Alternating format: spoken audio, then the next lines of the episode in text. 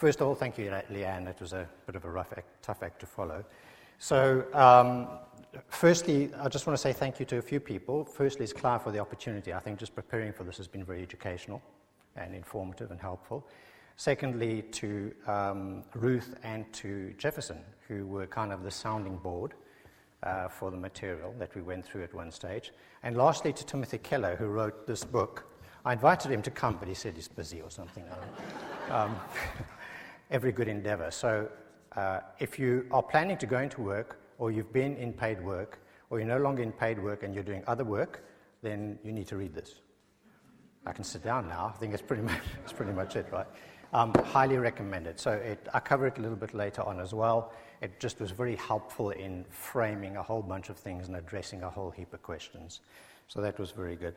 Uh, in the brief that I got from Clive, it was basically to answer two questions. One is apply your Christian principles at work. How do you do that? Right, which I'll speak to. And which I believe his subtext was to pray for each other and learn from each other, which I think is great. So I would covet your prayers and hopefully you don't repeat my mistakes.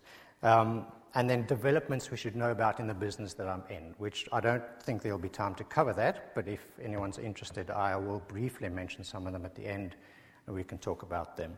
A couple of caveats similar to Leanne's. I'm not an example, I'm not an expert. I mostly arrive with questions, not answers, and I'm not sure if I'll take 10 or 90 minutes to do this. Okay?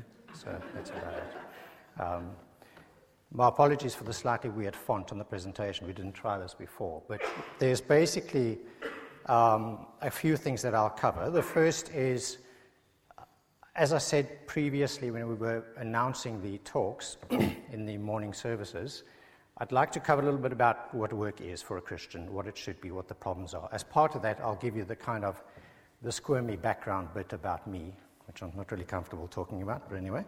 Um, what we'll then look at is in that context, what are the two ways that Christians address work?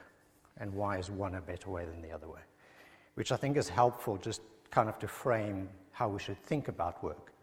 Um, then, lastly, a few things that just in preparing for this material I came across that I'll point you to, which you may find helpful. And then again, um, some questions and answers. So, um, a few things about kind of work and work background. As is obvious from the diagram, I'm not the kind of individual who had a very planned beginning to my career, if you will. Um, I finished school in 1978. I became a Christian. As with most 18 year olds, I was completely confused. Um, and the church that I became a Christian on was actually quite a legalistic and moralistic church. Um, and that painted, that influenced me to some extent, which I'll cover a little bit later on. Um, I was a generalist, largely in terms of my attitude and the things I do. So I'm a kind of a, a jack of a few trades and a master of none, which is apparent in my involvement here as well, as I'm sure you suspect. Um, there were three things I tried in 1979. Well, two I tried, one I considered. Two didn't pan out. So college was a train wreck, so we left that behind quite shortly. Um, uh, I also then tried doing sales for a few months, door to door, late at night. Don't recommend that didn't work out, and I considered the ministry. But given the church I'd come from, the ministry was a role that was undertaken by people that were only slightly below the Trinity. So, so I thought, hmm, not going to make that, moving right along. Okay, so, um, which wasn't very helpful. I then very strategically was, I then basically, because of conscription coming up, had to fill nine months with work, right? And I made a very strategic, well considered, careful decision in walking past the Barclays Recruitment Center one day in Johannesburg, walked in and walked out with a job. So that was that sorted out. Um, that's how I ended up in banking. um, I, I spent um, a period of time in banking. I went to the army, came out of the army, went back to the bank, ended up in IT, and then ended up in this thing called IT services um, which requires a little bit of explanation if you don't understand it. So, IT, as you know, is kind of quite a big thing in the industry now, or in, in, in the world, in, the, in commerce generally. Uh, as an industry, it's about $1 trillion. About 500 billion is hardware and software, 500 billion is services. Services arose in the 80s and 90s because companies had bigger, bigger and bigger IT needs and bigger and bigger IT teams. Those teams managed to build up skills that were in high demand in the market. They left, they set up companies and sold their services back to the customers. which is how I ended up in IT services, right? And been there ever since. Um, I then moved into management consultancy and eventually into sales, which is largely what I'm doing now. So I was with a, um, as it says up there, I was with an Indian firm for about 10 years in the IT services world. Was with a uh, French and a UK firm, and I'm currently with a Russian stroke European firm. We sell IT services. Basically, we have teams of people, about 10,500 of them in Europe, providing application development, looking after software for clients, and I manage their relationships with the banking sector in the UK. That's basically it. I'm not an executive, contrary to what some people were claiming whilst stood over here. I, am what's called a senior account director, which basically is senior management, nothing more than that. I am not an officer in the organization, and I do not want to be. Um, one of the things I think that uh, is worth reflecting on right from the beginning, and I'll come back to this later on, is that one of the challenges I had, given the background as a Christian in the kind of church that I became a Christian, was that I entered the workplace with a very moralistic view. Okay? So it was kind of, um, it was almost a separation of faith and work in the sense that the attitude I was coming with was uh, this is how life should be lived, and it was more thinking about what people thought of me than thinking about what people thought of Christ. It was more law than grace. It was, and that was the context and the background. And I'll talk more about that later on, but that's kind of where I came from. Um, that always has some consequences, and some of the consequences are that your priorities get turned upside down, consequently. Um, a degree of discontent can, discontent can easily settle in, and it does affect relationships that you have within the workplace, which I'll come to later. Um, what I'd like to talk about very briefly and carry on with in terms of context is what is the truth about work for us, just so we can step back and think about that. And the first thing is that, you know, as it says in Genesis, God made a wonderful creation. It was very good. He finished his work on the seventh day. He took man, he put him in the garden to make it. That was our purpose. That's what we were there for, was to work that garden. Okay? The emphasis on the word work. And as Keller puts it in his book, work is as much a basic human need as food, beauty, rest, friendship, prayer, and sexuality. It is not simply medicine, it is food for our soul. It's a very different view of work compared to what you would find out in the world. So um, we are made to work. You know, our God is a working God. That's what He was. That's part of His nature. we we are made in His image. It's essential for our well-being. It's part of God's plan for us. Um, it is our mandate to look after creation. You are going to be working for eternity, so it's probably a good idea to figure out how best to do that and get used to the idea. Um, so I think that's very helpful from a context point of view. First of all, we are made to work. Secondly, the other element that's really important from work is that how you love God and man is a lot of that is through your work, right? Um, God's providence, which we often speak about in the rain that falls on the just and the unjust, one of the primary ways that He delivers His providence is through work. It's through people like Leanne, it's through doctors, it's through nurses, it's through healthcare, it's through teachers, it's through many of you folks sitting here. That's how providence gets delivered to the rest of mankind. So it's really important from, from that point of view to understand that that's part of what God is, that's part of how God operates. And the same would therefore apply from us uh, for us, obviously. So it's, you know, our, our call to serve one another, a lot of that is done through work, right? A lot of the, um, the requirement and the call to love one another is done through work. All work in the way that Leanne was describing, and, and we've heard from others, is God's work then in that sense, regardless of what it is, whether it's painting a wall or running a massive company. And I think it's just very helpful to bear that context in mind when we start thinking about work. Um, so it's core to who we are, and it's core to what we do, and it's core to how we glorify God. But we do obviously have a problem, and that is the influence of sin. Right, so when sin arrived, it unraveled creation, but it had a very profound effect on our work. And I think if you just think about it, then we've got this strange situation where if work goes well, it quickly becomes an idol. If work doesn't go well, it quickly becomes a, a, a, fruitless drudge and a complete drain on you, right? And, and we tend to swing from one of those two extremes, if you will. Um, and that can be very, very difficult and very challenging. And it's, you know, like the writer to Ecclesiastes says, I hated life because what is done under the sun was grievous to me, all is vanity and a chasing after the wind. And that can be the feeling that sets in in terms of work. So that's just to set the context um, in terms of what work is very rapidly and what the problem is with work. And what I'd like to do then is to think about that from a business point of view. Um, and in terms of business, regardless of the issues that arise and the challenges that they are, if you boil them all down, they boil down to two power and money. That's it, right?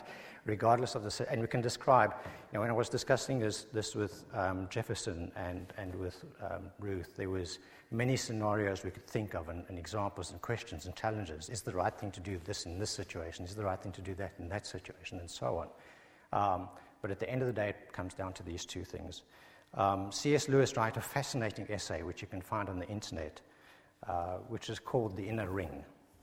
And he describes a situation where in any organization there are two structures there's the published hierarchical structure, and there's the invisible structure. And the invisible structure is the one where there is an inner circle of people who are in the know, have the most influence, are called upon, and you know, it's Tony and me and I. It's not this team and that team. And it's that's, that, that inner ring that people tend to try and gravitate to. Um, and as he puts it, of all the passions, the passion for the inner ring is most skillful at making a man who is not yet a very bad man do very bad things. And it's the appeal to be in that position of power and influence that causes people to then, and Christians, to then let things start sliding.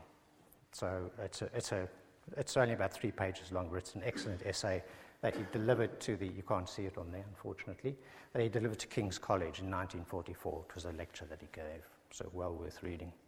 Um, the other one, obviously, is, is money and the influence of money and the bottom line. Keller talks about the fact that, from a Christian point of view, the way to think about your business, if you're running a business, is that there needs to be multiple bottom lines and identify the principles of what they are. And they are all inviolate, right? It's not just a case of, I won't let the, the cash flow run into the negative. It's the case of these other bottom lines and other principles I have in place, I won't let them flow into the negative either. Um, and he talks about that, which is very helpful. Um, there's a book called Anti-Fragile, which I haven't read. I've, I've, looked at pieces of it, written by a guy called Nassim Taleb, and he's got a fantastic quote in there, which is that the three most harmful addictions are heroin, carbohydrates, and a monthly salary. very, very true, right? Um, now, in, in that context, the consequences of that all speak for themselves, which I don't have to unpack for you. All I have to do is mention two phrases 2008 financial services, right? Accountability went out the window. People did things which were completely criminal. Um, the LIBOR thing with Barclays and a number of the others, you know, once that, the moment that hit the news, uh, the people that were involved were running into systems and trying to delete records, etc., etc., and it just span on and it affected everybody. And the outcome of that can be, can be pretty frightening. Um, and as I said, I don't have to, we don't have to unpack that. Um, so that's a very, very inadequate summary of what work is, what the problems are, and generally how it tends to affect business. Now, what I'd like to briefly talk about now is that there are two ways to approach that, broadly, from a work point of view. Before I do that, I'd like to describe three scenarios to you. Okay? And these are real. So these actually happen, they're real cases for you to kind of think about. The first one is, and I'll read them out. You're one of three partners in a small, altruistic, and successful investment firm. Your firm is asked to manage a new client's investments. It will be a very profitable contract if you accept. So, the way a partnership works, as I'm sure you know, is that the three of you mutually, for, just to keep it simple, the three of you invest in a, in a company, you set it up, you employ staff, you have money coming in, part of it goes to pay the staff, part of it goes to your expenses. The profit left, you share equally between you. Okay? Your partners are in favor of this new contract that you're getting from this client, But you aren't comfortable because the business that the client is in is questionable, although entirely legal. So, questionable from a Christian expensive perspective, although still entirely legal. So, what do you do? Scenario one. Scenario two you're a graduate in a very small but in a very good but small marketing firm which specializes in fashion but only has one major client. The core brand message for the products that the client sells is misleading. Your conscience really struggles with this, and your attempts to change the thinking to adopt a different brand strategy have fallen on deaf ears. So it doesn't matter what the company is or the product is or the brand is. I mean, pick one. Perfume. They all lie, right? Cars. I was watching a car advert the other night. Told me nothing about the car. Told me how wonderful I'd be if I bought the car. I don't think I would, but etc. And she was very uncomfortable with that. Tried to talk to the client and the company to change it, and was getting nowhere. What do you do? Third one, you're approached by a colleague who's trying to win a large contract at a tobacco firm as a Christian. He wants you to help win the deal by being positioned in the meeting as the designated project manager at the final presentation because their difficult key decision makers are from the same country as you. You will then be replaced as soon as the contract is signed. How do you respond? Now, this group here, I'd like you to break into little groups of threes and twos and fours. Scenario A, you've got two minutes, okay? And discuss. Scenario B, very convenient, this kind of three group thing. And scenario C. Is that all clear?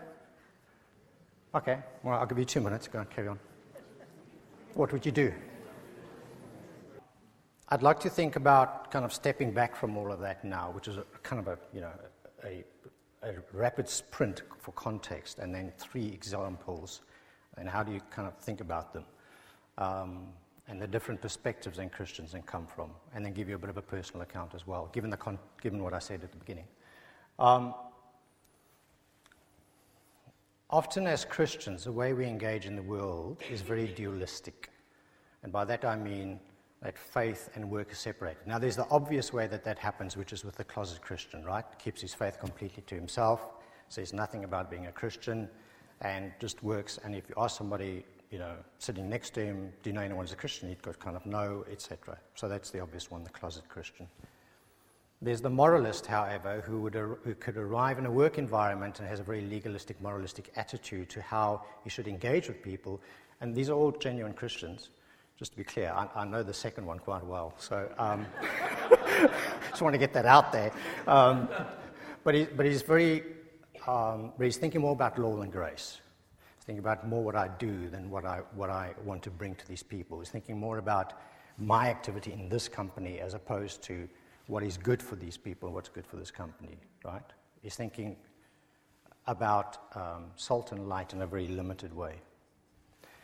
The third one is the preacher. And the, and the reason the, four, you know, the fourth one just has dots is that, you know, there's about another thousand variations of these, I'm sure. Those are just the three I could think of. So the third one is the preacher, the person who arrives, he's got the Bible verse on his desk. He's got John 3.16 as the screensaver. He's got, um, you know, a Reformed Theological Seminary kind of docu- commentaries piled up on it, etc., etc. But when the rubber hits the road on the decision, it goes with the flow. Okay? They're all very dualistic, i.e., they all make a distinction between work and faith.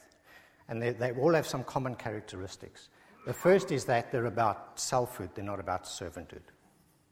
They're not about serving these people like Christ would and being an example in the aroma of Christ, to quote Paul in 2 Corinthians, they're about how am I presented and perceived in this company. Okay? Secondly, they all are prone to compromise eventually, in some or other way, shape, or form. And especially, you know, heat makes the closet crowded because they all eventually become the closet type under different situations. Because that kind of thin faith can't cope with the pressure that you find in the kind of scenarios I described to you and they eventually all start being quiet about their faith and aligning with the company, often. So that's a very dualistic way of thinking about how my faith should be brought to my work. Okay, make sense? Um, conversely, there's a far more holistic, I think um, Keller calls it integrationist, but holistic approach to your faith and your work, which is to integrate, to have a view which says, I am carrying out the creation mandate that we spoke about at the beginning. I'm carrying out the mandate to love God and love these people in this place. And I bear the burden of a Christian in this place doing that, right? Jeremiah 29 is a fascinating few verses, so I'll just briefly read them to you. These are the words of the letter that Jeremiah the prophet sent from Jerusalem to the surviving elders of the exiles, to the priests, to the prophets, all the people whom Nebuchadnezzar had taken into exile from Jerusalem to Babylon. So here's what God says to them. Thus says Jehovah, Lord of hosts, the God of Israel, to all the exiles whom I sent into exile from Jerusalem to Babylon. Now remember, these are people who've had their families killed, their lives destroyed, their city taken, taken into captivity, and carted off to another city. So, how do you respond? How do you build houses and live in them, plant gardens and eat their produce, seek the welfare of the city where I have sent you into exile, and pray to the Lord on its behalf for its welfare? In its welfare, you will find your welfare. If I, I don't know if I was Daniel or Joseph in that kind of situation, if I would have easily been able to do that, as opposed to establishing an underground movement to dislodge the economy in which I'm active, right? It's a very, very different way of thinking. Now, if that's the case for that situation, how much more should that be the case for how we engage in our workplace? Yeah. Um, this, is, this is not about compromise. It's about recognizing that sin's very subtle and grace is very pervasive, right? And it's about being salt and light in that environment. And it's very hard, as the scenarios I painted out for you I'll make it clear. It's about, um, it's about thinking not only about the practice I'm undertaking and how I engage in this work environment, but also the purpose that this company is trying to achieve and how I influence that purpose to the good. Okay. Um, it's about not only about ethics, here's the right and the wrong thing to do, it's about wisdom. And those three scenarios give you a view of it takes wisdom, and it takes wisdom from God to help you to make those decisions and to do the right things. And um, Keller puts it very cleverly. He says, Wisdom is knowing the right thing to do in those 80% of the situations in which moral clarity is missing. That's wisdom. Um, the obvious question is how? Not only how do I learn to move from Point a goodie. Oh, good. How do I learn to move from one of those to one of those? But how does God work in moving us as people from being like that to being more like that? Just step back and ask, how does He do that? What does He do? Um, and God uses means. Okay? So this cartoon on the left says, where you see one set of footprints is where I carried you. Christ. That long groove is where I dragged you kicking and screaming. Um, the means God uses is He uses means of grace. Okay? So the old Puritan description of means of grace is obviously God's word and prayer and the sacraments, baptism, communion in church. So he uses means of grace, uses fellowship, uses believers. Um, the way that we got out of a very legalistic situation was very, it was a very tortuous extraction process in terms of the church I was converted in. Um, and Sarah and I eventually attend, uh, started attending a church called Emmanuel Baptist Church in Johannesburg. So just mark that in your head because I want to come back to it. In early 2000, uh, we were living up in Leeds and I joined a startup. this was my startup experience. Um, and for various reasons, we ended up, it was a company, it wasn't in banking, it was um, basically an e commerce company for golf. And if you're talking about golf, you go and live in one of two places Dallas or Florida, Orlando. That's it. Those are the kind of. So we sold our house. We joined about six or seven other guys from the UK and South Africa. We went off to Dallas.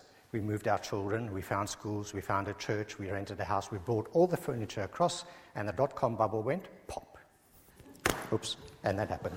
Um, and I'll never forget the headlines that I saw after having been there for a while.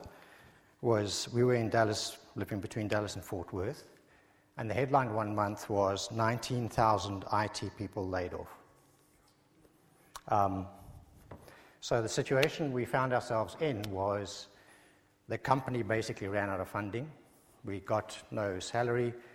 I applied for, I think, between 80 and 100 jobs, and I got one telephone interview.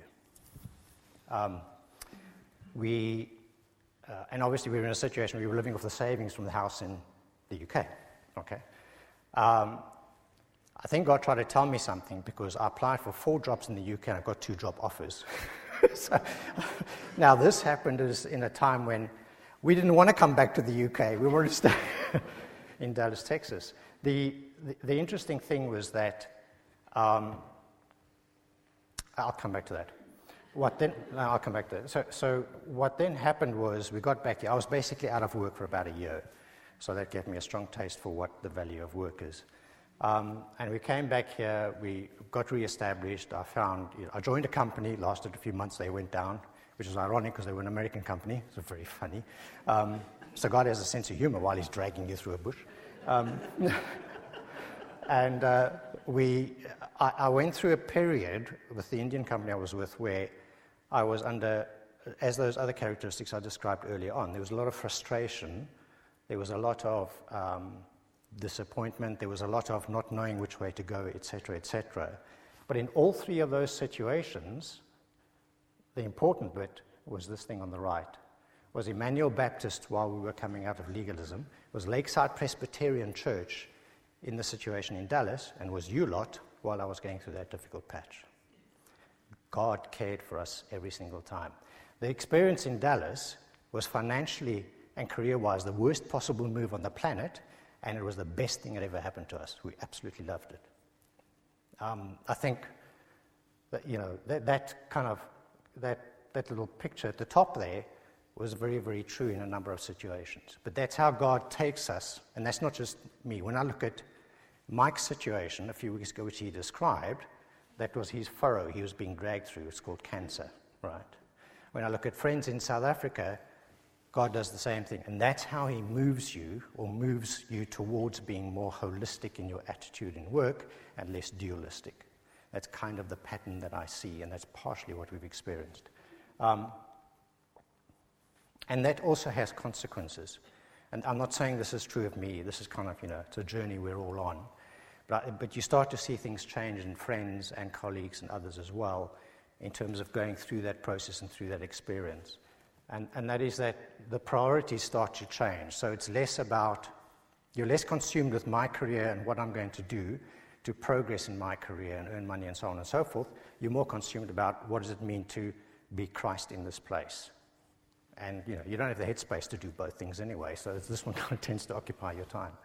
Um, dealing with losing money, dealing with um, issues like uh, you know, failure, frustration in your work, etc., as you get oriented away from a dualistic mindset to a an holistic mindset, becomes a very, very, a very different way of engaging with those problems. And where you're coming from, from a spiritual point of view, is very, very different. Um, so, uh yeah, I think, I think that's, that covers what I want. The scenarios. Um, we don't have time to hear what everyone thought on them, well, I'd love to. So I'll tell you what happened, and then we'll have a show of hands as to whether what happened is what you all thought they should have done. Is that fair? Is it? Okay. So this one, um, this first one, partner, firms, company comes to them for investment, not entirely happy.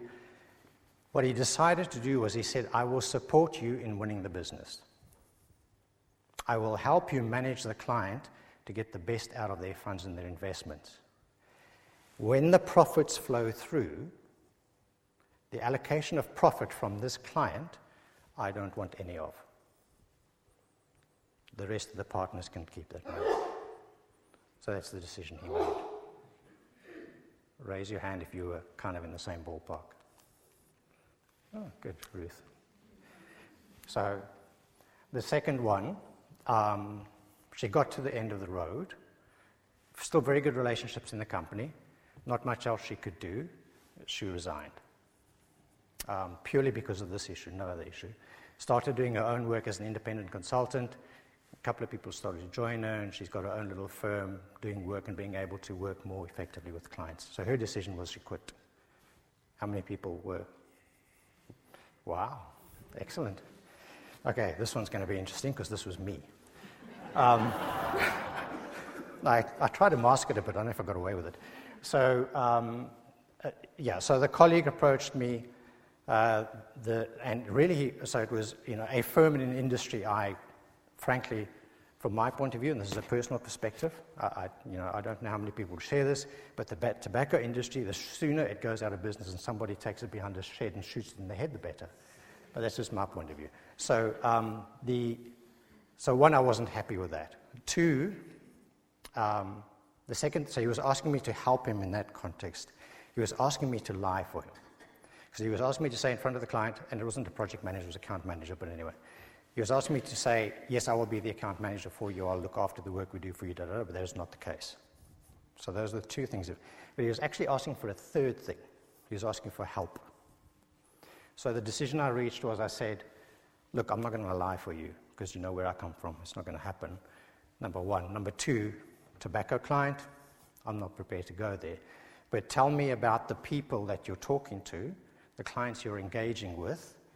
Tell me their names, because I can tell from their names what they're, one, 99% certain what kind of culture and environment from South Africa come from, and I'll give you some coaching and guidance to help you through the process to um, at least try and be successful in the game. So that's the decision I reached there. How many were close to? Oh, wonderful. Yes, good. um, so it's just now, if you think about kind of dualistic mindset, faith, work, separate, etc., and tackling those problems, and a more holistic kind of approach, I'm not saying they were the right answers, and think about those problems, then those, you know, kind of Jack on this side and Jill on this side will probably do quite different things in each scenario. Okay. Finally, uh, where to go for help. So um, the book is actually excellent. I spoke to Alison. She has ordered a few copies. Talk to her. You can't borrow mine. I'm going to try and get my family to read it. After that, you can borrow it. Um, but it's available on Amazon um, in paperback and hardback. The second thing that's been enormously helpful is um, myself and, and, Jefferson, and to some extent Ruth in the past as well, but Jefferson and I, over the last kind of a year, have every few months just got together for coffee uh, wherever in London or Basingstoke, wherever, just to talk about work, challenges, issues, etc. And that has had a number of benefits. One is we're able to pray for each other. Two is there's a degree of mutual accountability. Three is there's natural opportunities that arise. We might be able to help each other. Four is there's help and support. So, you know, I'm trying to get this, talk to this guy about gospel things. Uh, I'm trying to get him to do this. Can we perhaps both go to this lunchtime event in London? Da, da, da. So it's been enormously helpful just to do that on a pure one to one basis. And it makes a big difference doing that. Now, the, the book of Keller's didn't come out in an ivory tower. At um, Redeemer Presbyterian in New York, they have, I keep forgetting, I keep losing track of the number. I don't know if it's 5,000 or 10,000 people every Sunday in church. They have three congregations. So they've got a large body of people to work with, and obviously work's a big deal in New York. So what they did was they established an organization called the Center for Faith and Work, CFW. They called a lady who had run, was the CEO of four different companies, one of which was a total dismal failure, and she had to lay off a whole bunch of people, three of which were very, very successful, and asked her to run CFW. And what CFW does is it's established papers, presentations, discussions, publications, but also creates uh, loose communities of people in the same industry. So I listened to a talk of people in banking. They had 400 people in the room. They meet once every couple of months and they have a discussion on the stage about, I'm in this situation, what do I do? Here's the advice I've had, etc. Must be enormously helpful to them. Right. And you can imagine for somebody new coming out of uni, trying to break into that sector and find a job as a Christian, how beneficial that will be. You know, don't go to this company, go to that company. Yes, I can help you here. No, I can't help you there, etc. Now, we can't do that, but we can do it on a kind of a Jefferson and Mark's scale, right? So, if you're going into education, or you've been in education, or you want to be in education, or you, you, know, you have a history of education, raise your hand. Raise your hand. If you're an educationist, I think is the right term. Look around. ask a couple of people, have two coffee meetings. That's all I'm asking you to do. Have two coffee meetings over the next few months and then decide how you want to proceed. And I promise you something will come of it. The same for people in medicine who has been, is, will, or will go into medicine of, in some kind. Same situation, five or so people. Just, just getting together and talking is enormously beneficial. And CFW is a superb example. Um, my details on this presentation, I can give them to you later, but there's also a list of this presentation I can email to you, or I'll tell you where you can find it on the web. But there's also a list of references that I've got or links I've got for talks and discussions you can listen to or watch online about work and Christians in work, etc. Um, different communities and organizations, as well as different books and articles. So I'll make that available to anybody who wants it. Um, some of them are very good. I'm done, I think. Clive.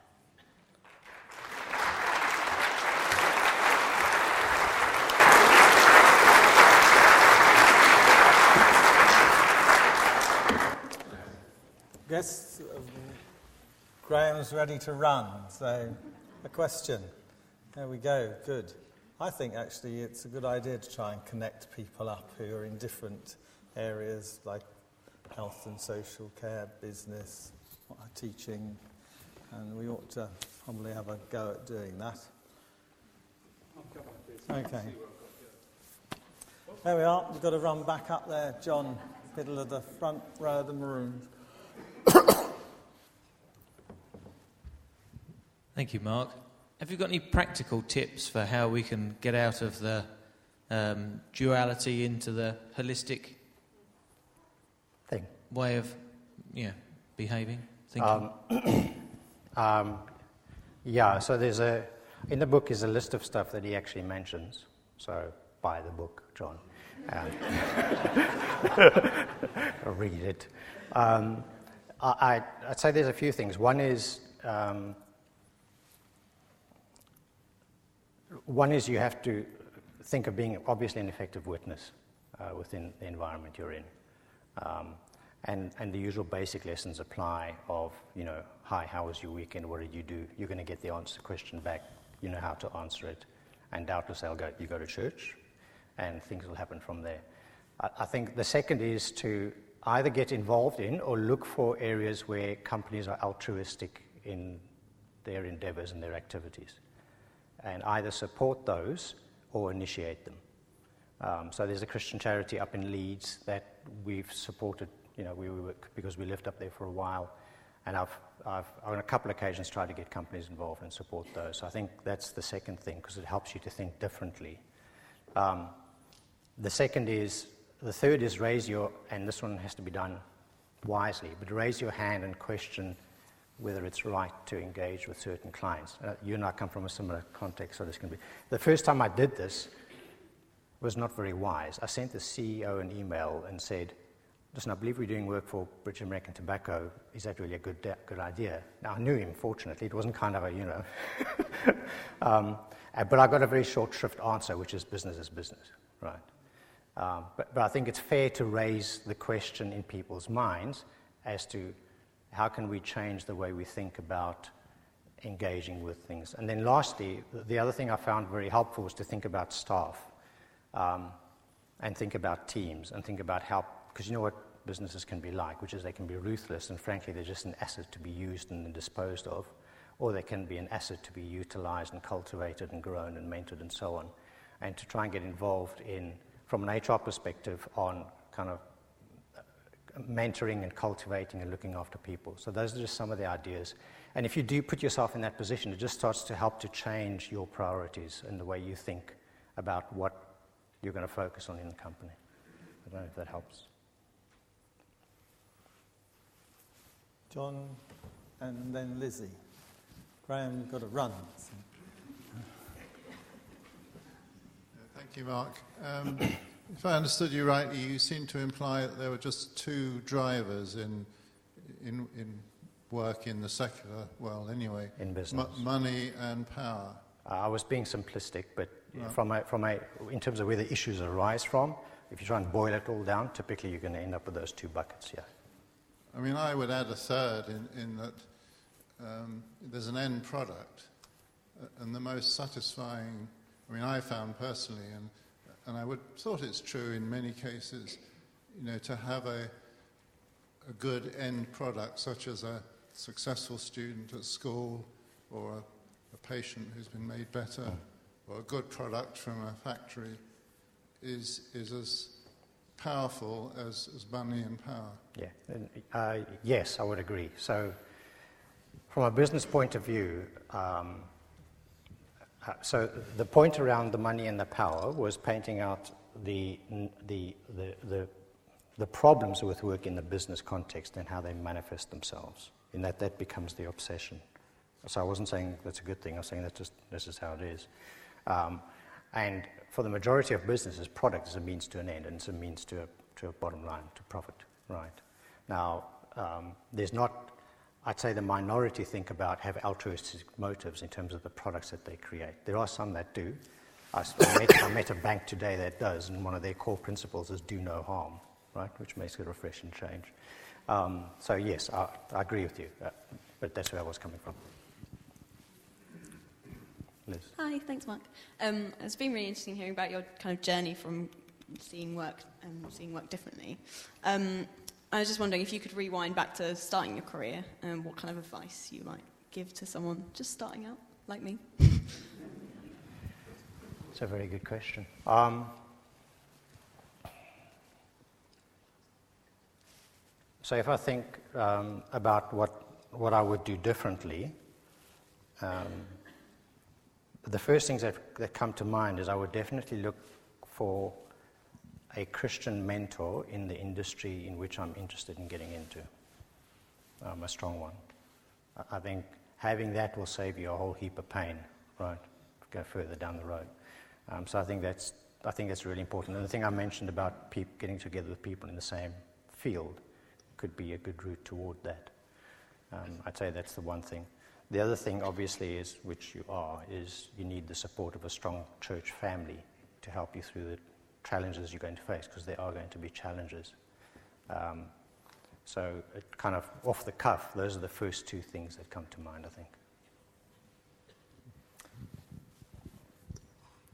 This is um, probably a very naive question, but it's, it's something that bothers me actually very often. I'm hoping for a bit of clarity. I think we've all been in situations where uh, we're, we're giving it, let's say, 110%. We're working very hard. We're going above and beyond, and we're worrying about, you know, providing for ourselves and for our, and for our family. And we take pride in it and pride in doing things well. But this, I mean, do you, I don't know if, I mean, chap, Luke chapter 12, mm. um, you know, uh, verse, uh, uh, verse 23 Life is more than food, and the body more than clothes. Consider the ravens, they do not sow or reap, they have no storeroom or barn, yet God feeds them. And how much more valuable you are than birds. And I think about this very often because sometimes I, I you know, I, I, find myself in a situation where I'm just, you know, really working because I want to make it and this and that. And I'm thinking, am I being true to God hmm. in doing all of this? And so any clarity you have for me uh, is welcome. An age old question I don't, don't know if I have an answer to, but um, a couple of things come to mind. The one is um, obviously, uh, from, there's two things there. So when Jefferson, Ruth, and I were talking, some of the questions we thought about putting up instead of the scenarios were things like Is ambition right? Um, is striving for success right? And the answer to those questions is it depends on what the motive is and what the engine is behind it. Um, from a scriptural point of view, obviously, this passage is like do everything you do to the glory of God, right? Um, you know, pursue excellence in everything that you do, etc. I think it comes down to, um, to and from a personal point of view, would help me make the distinction is this kind of dualistic versus holistic thing, which I've just scratched the surface of, and he does far more justification to. If, if you're if you're, if you're kind of trying to separate work and faith, and you're trying to think about, I need to, I need to progress in my career in this area, and you're decoupling that from the why you're doing it and what it is you're trying to achieve, you're going to run into trouble. And you're going to end up with a situation where you're going to slide one way or the other. If you're thinking about, I'm the, the, the progress in my career is not just associated with me directly trying to perform that, but is associated with the fact that I'm doing, uh, my intent is actually to do good for the company and to be salt and light in this environment. And it's almost a secondary thing, and I think that's a far healthier way to be. And that's probably a good way to think about it. And then if you look at, at Daniel um, and those kinds of examples, then I think you've got some good biblical patterns there that we can follow. I don't know if that helps.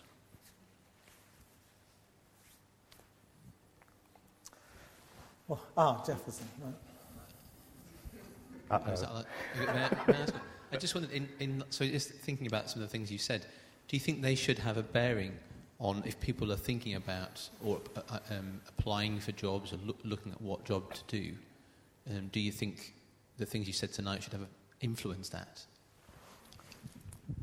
Can you unpack that question a bit further? Yeah. So uh, um, um, d- what I'm um, what I'm trying to think about is um, if I'm if I'm someone who's thinking about uh, what career to go into or or whether to apply for a job at a particular company or something like that.